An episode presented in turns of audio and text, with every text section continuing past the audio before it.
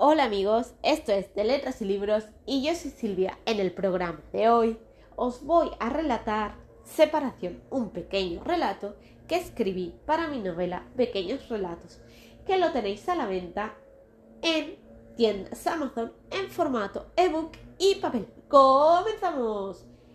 Era uno de esos días lluviosos y fríos de otoño las calles estaban encharcadas y el viento hacía imposible resguardarse de la lluvia bajo el paraguas. Para mí no me importaba, puesto que no tengo muchas intenciones de salir a la calle. Los días así me traen a la memoria el día que cambió mi vida. Mis padres se separaron. Una situación un poco difícil para cualquiera. Aun teniendo 30 años, me resultaba complicado, o me resultó en un principio. Lo triste de todo no es no es que se separaran entre sí. No, no. Esto suena raro de narices, lo sé, pero es la verdad. Se les ocurrió la magnífica idea de separarse de mí. De la noche a la mañana me abandonaron en el viejo piso de Valencia, el viejo piso de mi niñez, en el que he pasado toda mi vida. Durante un par de semanas no supe nada de ellos.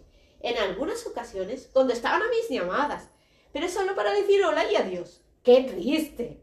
Nunca fui una niña mala, Tampoco me metía en líos. No, de ningún no di ningún tipo de problema. Lo que pasa es que ellos querían que me independizara.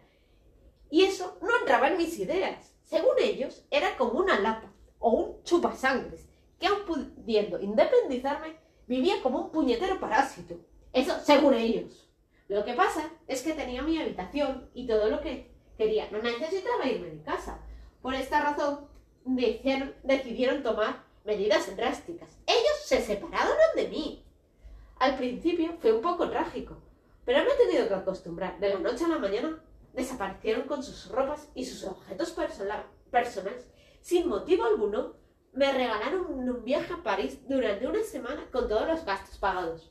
Tras tres días disfrutando de la ciudad de las luces, fui a Disneyland. Disfruté como una cría, subiendo todas las atracciones. Cada día hablaba con mis padres cinco minutos. Sé que es poco tiempo, pero siempre tenían prisa. Los dos últimos días no supe nada de ellos. Cuando regresé, no me esperaban en el aeropuerto. Estaba demasiado cansado como para darle importancia. Al llegar a casa tampoco estaba. Pensé que estarían comprando. Me duché y me metí en la cama. Si soy sincera, no sé las horas que dormí. Solo que me desperté al día siguiente. La casa estaba bajo un extraño sonido. Tras desayunar, busqué a mis padres por la casa y como no estaban, subí a mi consulta. Soy psicóloga. En el piso de arriba tengo mi consulta. Los busqué en ella y tampoco los encontré. Tras dar varias vueltas por el barrio y llamarlos, decidí ir a la, ir a la policía. Me dijeron que cuando supieran algo me llamarían. Al llegar a casa, lo único que encontré fue el congelador, hielo y la despensa. Ya, ya estarían así, pero no me di cuenta de esos detalles. No tardaron mucho en llamarme. Un abogado quería hablar conmigo y en ese instante me puse en lo peor. Cuando dije, me dijeron que mis padres se habían separado de mí, no me lo podía creer. Ellos se ponían en contacto conmigo, me hicieron firmar las escrituras del piso, que pasó a ser mío con sus gastos. Pero por suerte no tenía hipoteca. Así, sin más. Me vi con un piso en propiedad, sin mis padres y con una buena cuenta corriente. Esto último debido a que no gastaban nada de lo que ganaba viviendo con mis padres, ellos hacían cargo de todo, lógico y normal. Cuando la consulta la tenía pagada, pues apenas tenía gastos. Claro que también mis padres me ingresaron dinero, que me imagino que lo tenían guardado. Podía vivir tranquilamente sin problemas. En teoría, mi vida tenía que ser fácil, pero no. De la noche a la mañana tenía que ocuparme de la casa, de la compra y de mi trabajo. Cuando antes solo tenía que el trabajo por lo que decidí tomarme el trabajo con mucho más calma. Al final me he acostumbrado a esta independencia forzada. Tengo contacto con mis padres. Ellos vienen a comer aquí o a algún restaurante. Nos vemos con frecuencia. Pero no me llevan a su casa. Porque creen que tengo miedo que me acople de nuevo. Bueno, espero que os haya gustado este pequeño relato que tiene mucha ironía.